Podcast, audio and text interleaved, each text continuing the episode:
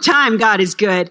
Yeah, I remember when Tiffany was going through that, we really didn't know if she was going to make it or not. It was really sketchy. And um, so we have a reason to celebrate.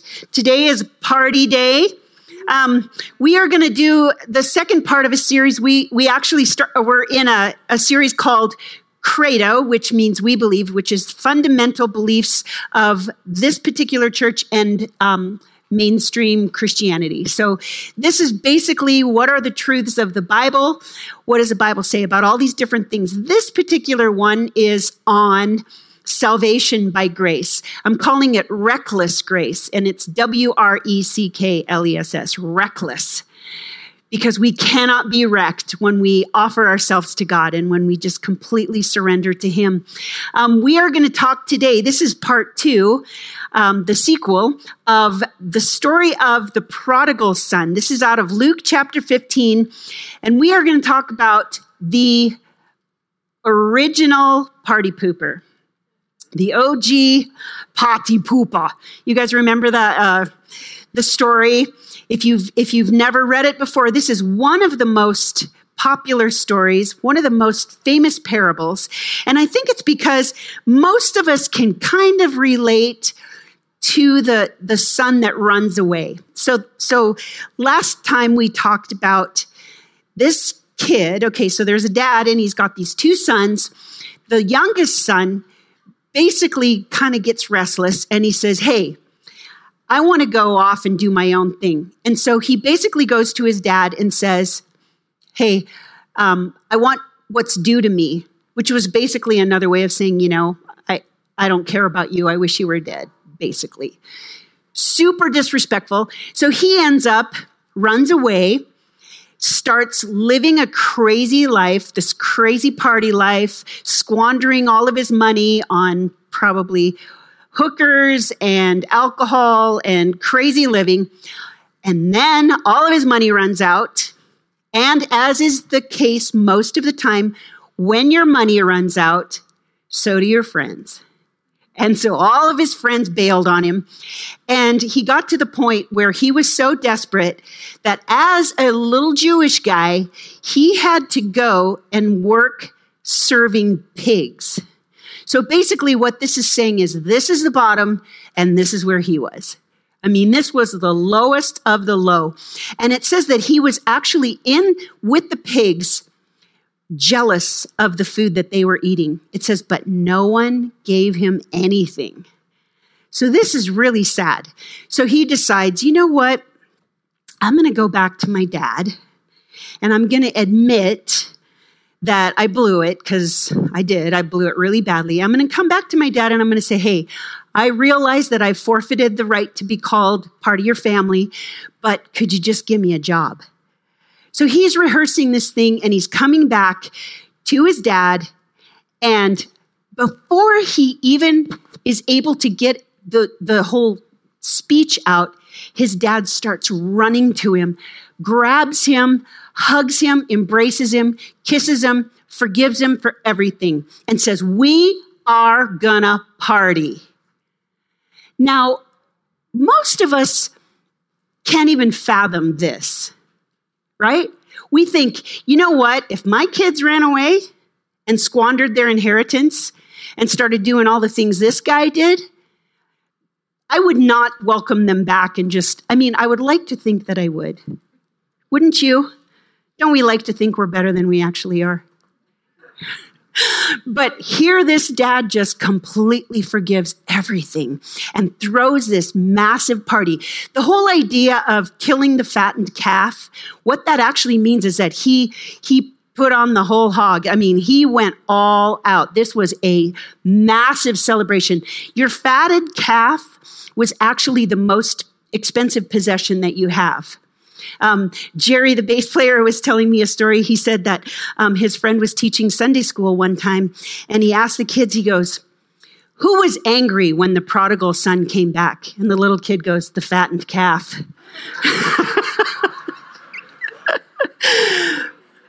but anyway, so they throw this massive party. They're having this just awesome party. And that's where we pick it up here we pick it up in, if you could open your Bibles to Luke chapter 15. And here's the story of the original party pooper. This is the older son.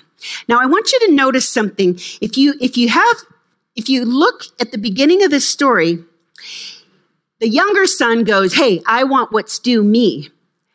And it says that the father divided the inheritance between the two sons. But in those days, the oldest son, the firstborn, got twice as much.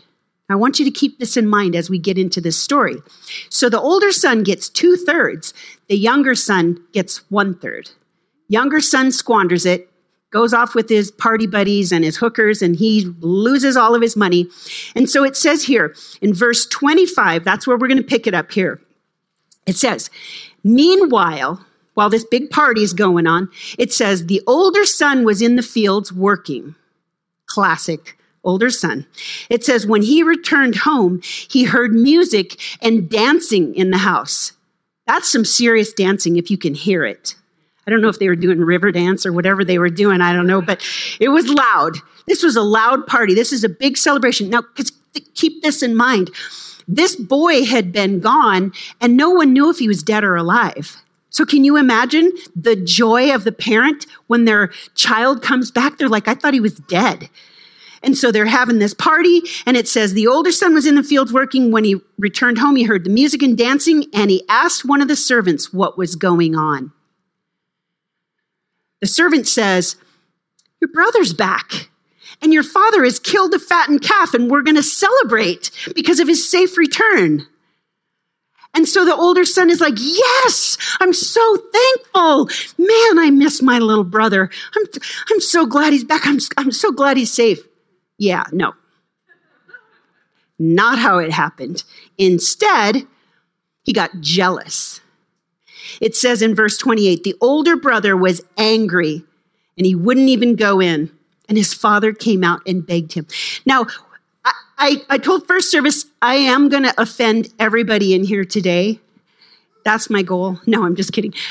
Uh, but I, I hope that you are open enough to see your own tendencies as we talk about some of the characteristics of this older brother, because we are all basically guilty of doing some of the same things. I mean, some of us relate much more to the younger brother. That's I was the younger brother. But some people who are were raised in the church maybe or in a really religious upbringing can probably relate a lot more to the older brother because you know, they didn't go out and do all those horrible things. But jealousy, let's talk about jealousy. Jealousy is something that causes us to not be able to celebrate for anyone else because we're so ticked off that we don't have it. It's when you see something happen to someone or someone get something or a relationship or whatever, and you can't even step outside of yourself enough to celebrate or to rejoice with that other person because you're feeling like, why don't I have that? Why can't I have that? Jealousy is a really ugly, ugly thing. Jealousy prevents you from feeling joy, to, to rejoice with another person. When I first got married, I was absolutely bound by jealousy. And my poor husband, he had to deal with that with me because I was always, everywhere we went, it was an issue. Because I would compare myself and I would always start to accuse him like it was his fault. I would accuse him if a pretty girl walked by or if someone was dressed seductively or whatever. I would start accusing him. it's like poor guy. I was I was really hard on him. And I just I began to just fast and pray that God would set me free. And I I think I fasted and prayed for like five years.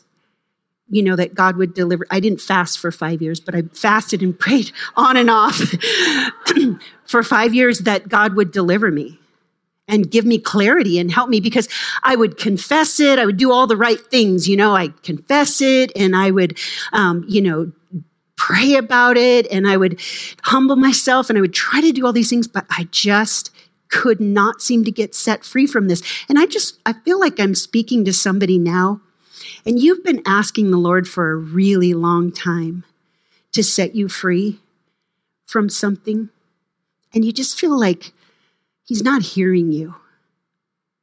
I just want to offer you this hope. God is a delivering God, but He certainly takes His time. God does not do things on our timetable.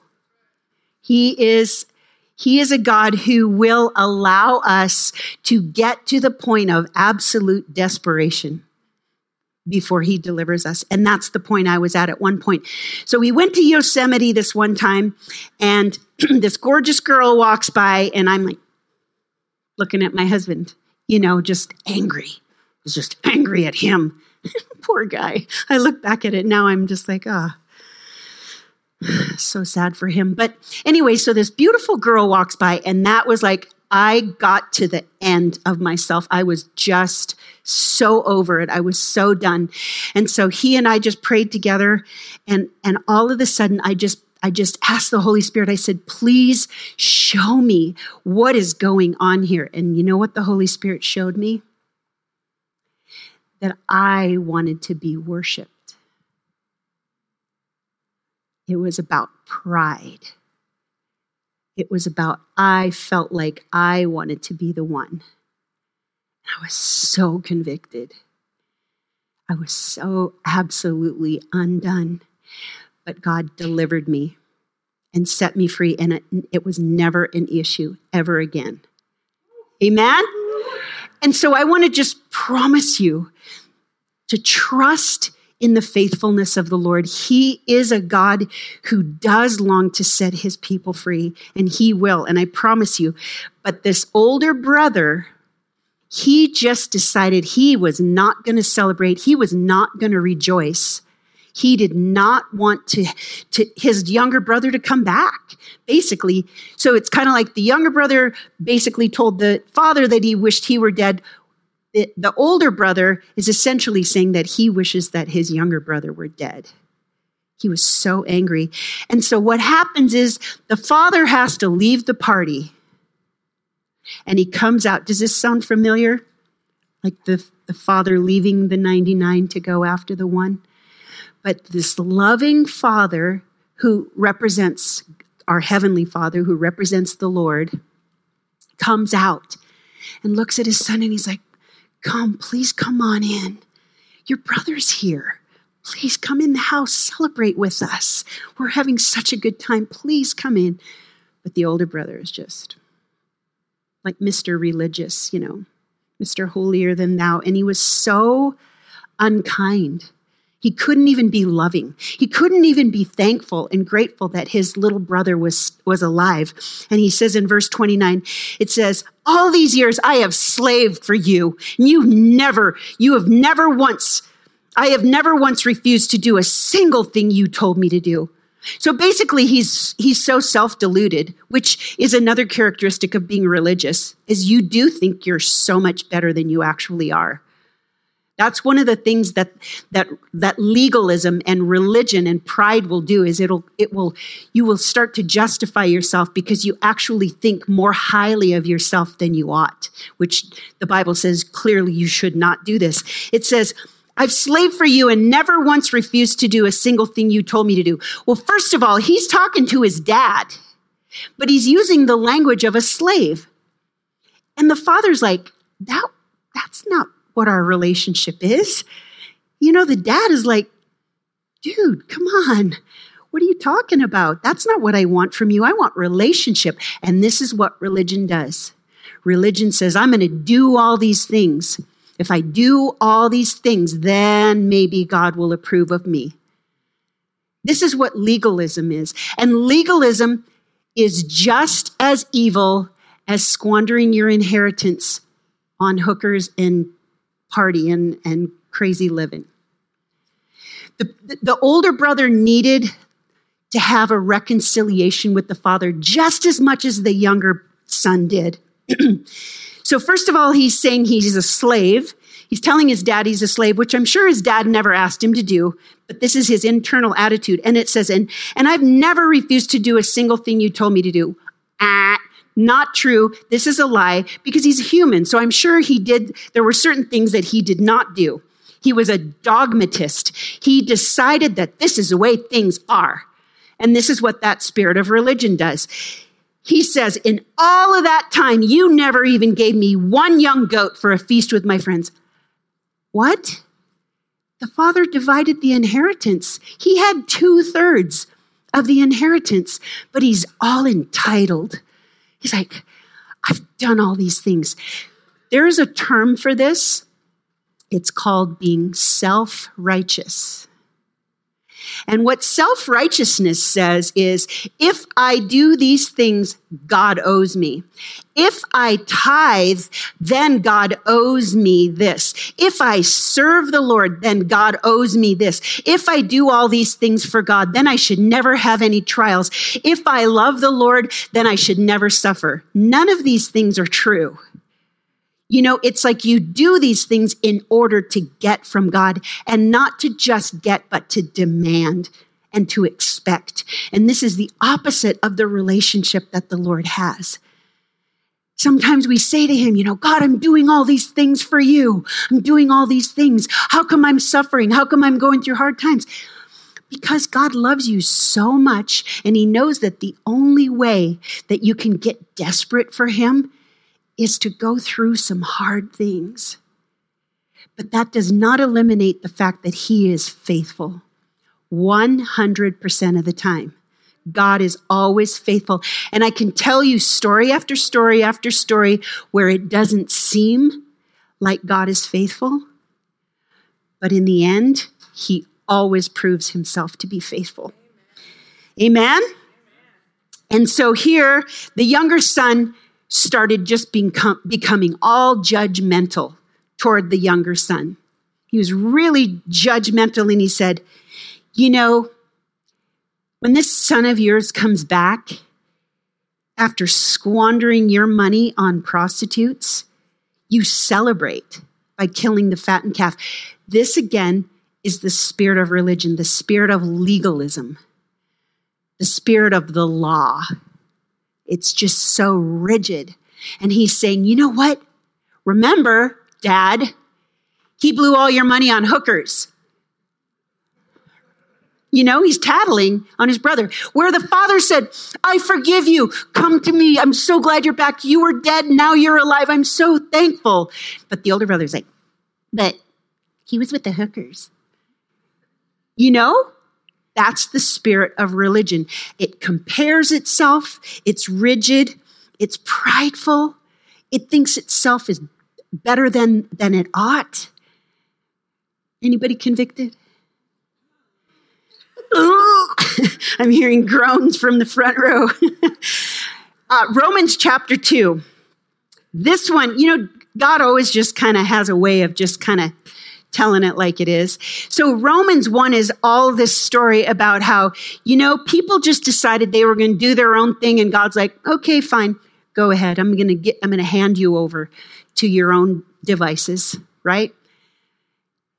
Then comes Romans chapter 2, starting with verse 1.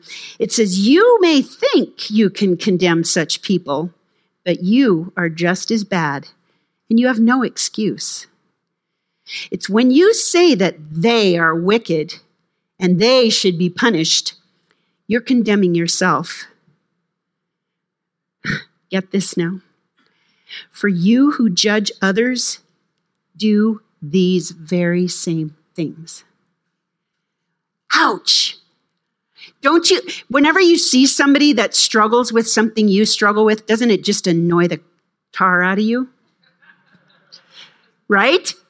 You see somebody that struggles with, let's say you're jealous and you see someone else who's jealous. It's like, oh, that just annoys me. Or you see someone who's a gossip and you know you're a gossip and you're like, oh, I just hate that because you're struggling within yourself because you know you yourself do the same things. So when you're hating on somebody else, it's because you struggle with the same most of the time. It's very hard to judge somebody else if I mean it's easier to have mercy on someone else if you don't really know what their struggle is, but if if you do the same things, it's just ugh. it says you do the very same things. In verse 2 it says and we know that god in his just, justice will punish anyone who does such things. Now since you judge others for doing these things why do you think you can avoid god's judgment when you do the same things? Now all the older brothers in here are like yeah that's right right anybody nope don't raise your hand.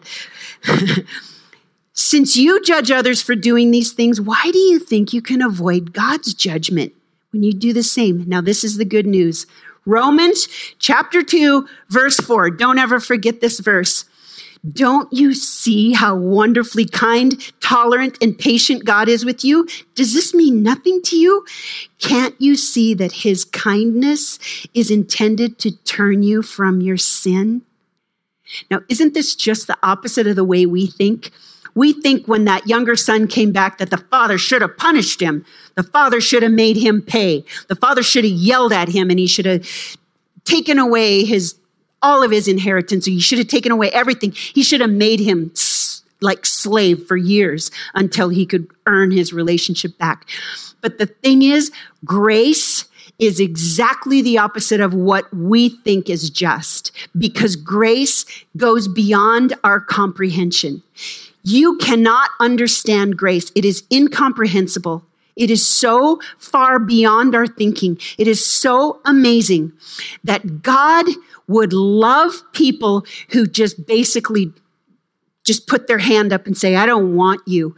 But it says, but God loved that while we were sinners, Christ died for the ungodly. He's not waiting for you to clean up your act. He's not waiting for you to do all these things and earn his love. Because that's the older brother. That's how the older brother thinks. The older brother thinks if you did these things, then you need it. You need to get it together. But that's a spirit of religion, which is the opposite of grace. You know, there, there's a term for those of us who believe in grace, um, and we're called gracers because somehow we actually believe that if we confess with our mouths Jesus is Lord and believe in our hearts that God raised him from the dead and, and accept the forgiveness that Jesus Christ offered when he sacrificed himself on the cross, if we actually believe that, we're just deluded. Because it does say in the Bible, it says, faith without works is dead. Does it not? Those of you Bible scholars, faith without works is dead. But people get it upside down. They think, oh, I have to do these works and that will demonstrate to God how much I love him. No, it's the opposite. It's, I'm going to love God so much and I'm going to receive his grace and then I'm going to give my life to him. Then I want to offer myself fully to him so that I can live the purpose for which I was created. Amen? This is what it's about. Grace plus nothing equals salvation. Not grace plus works, not grace plus paying a penance, not grace plus praying enough, fasting enough, giving enough, none of these things. It's grace, grace, grace. It is by grace you have been saved through faith, not of your works, lest any man boast. Amen? This is the Father. This is what the Father says. He says, Look, this is verse 31. Look, my dear son. Even when we're at our worst, God extends his love and his kindness, and he calls us his children. Even at our worst, thinking about the things that you do, thinking about the sins that you struggle with lying, gossip, lust. Think about David, the story of King David that dude, he was a VIP sinner. He did the big sins like adultery and murder. And what did God say about him? Did God say, oh, that guy's a loser? I have nothing to do with him. No, what God said about David was, he's a man after my own heart. And do you know why?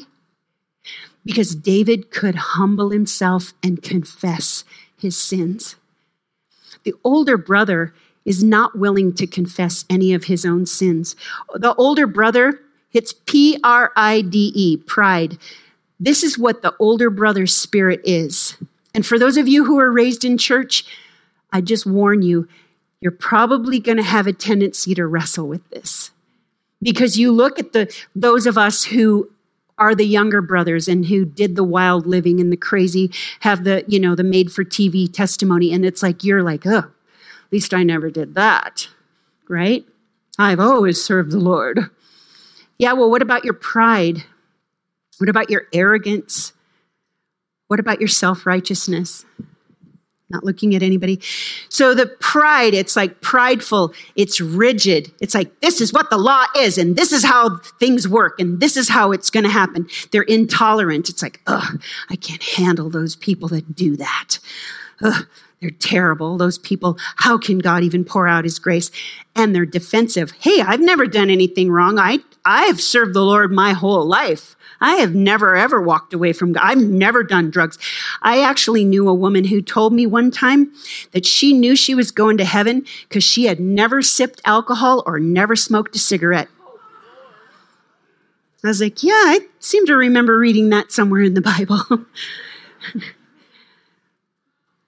they're defensive and they're entitled.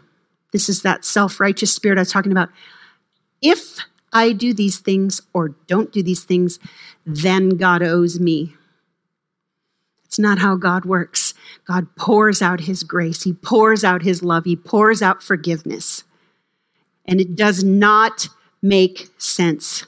Amen? And we, of all people, should be able to party that we are saved by grace through faith, not of our own works right? We don't have to earn our salvation. We don't have to work and work and work and work and work and then maybe we'll be saved. No, we are saved by grace when we believe. Amen? And that's why we have reason to party. Can I call the worship team back up? We are going to party, and I wanted to bring donuts, but COVID. So um, I have some little party food for you. I, I mean, I should have brought burgers and, and all of that, but Sarah, would you pass that out, please? Or Prentice, somebody, give everybody some chips. And we're, and please, please do not start eating these chips while you're singing because you will spit on the person in front of you. And I'm up here, so please don't. But we are going to party. We are going to sing this song again. And I want you to just think about this for a minute. This morning I was listening to the radio and there's a woman named Joni Eareckson Tada. When Joni was just a late, she was in her late teens, she was in an accident and became a paraplegic. And this morning she was sitting there listing all the things she had to be grateful for. And she said, I am so grateful that I am saved by grace I'm so grateful I don't have to earn my salvation. I'm so grateful that I'm saved from the penalty of hell. I'm so grateful that God has set me free from my sin. I'm so thankful that I have a Bible, that I can read a Bible and get to know God. Here's a woman who's a paraplegic. She's been a paraplegic for like 40 years now. And she's talking about all the reasons why she has to be thankful. And you know what? Jesus says in in this world you will have trouble. And I know there are those of you who are grieving. I know there are those of you who are, who are going through hard times and you're struggling, but in the eternal scheme of things, it is well with your soul. It is well with your soul. We have heaven to look forward to. We have eternity, but we can have abundant life right now, even in the midst of your pain and your suffering. Right after my husband died, I'm telling you, I leaned in to the Lord and he met me there. And I know I believe I'm talking to somebody you're you're with us here online, you're probably still in your jammies. And and I just believe that you're wrestling right now with the notion you don't believe God is faithful because you're suffering so deeply. I just want to say in the midst of your suffering, lean in to God. Read the Word of God. Celebrate. Party. Can I have those balloons? Because here's the truth of it you're the best. In God's eyes, you're the best. He says, celebrate. He goes, You're so special. That's what he's telling you, and that's why he wants us to party. So, can you stand up and party with us right now? Hey, if you're somebody and if you have never said yes to Jesus, you've never opened yourself up, you've never surrendered your life to Jesus, I just want to say we would love to connect with you. I'd love to pray with you um, or contact us at the church. We would love to introduce you to the lover of your soul. And just want to encourage you. You know, I was at a party last night, it was really epic. Um, I won't mention any names, but it was triplets who turned 21. So, um, but I mean, we it was it was such a sweet thing. Jesus wants to party with you too. I'm not saying party in the way you guys not not like like the younger son did. Party like Jesus wants to party with you because he loves you so much, and that's reason to party. Amen. All right, love you guys. See you next week.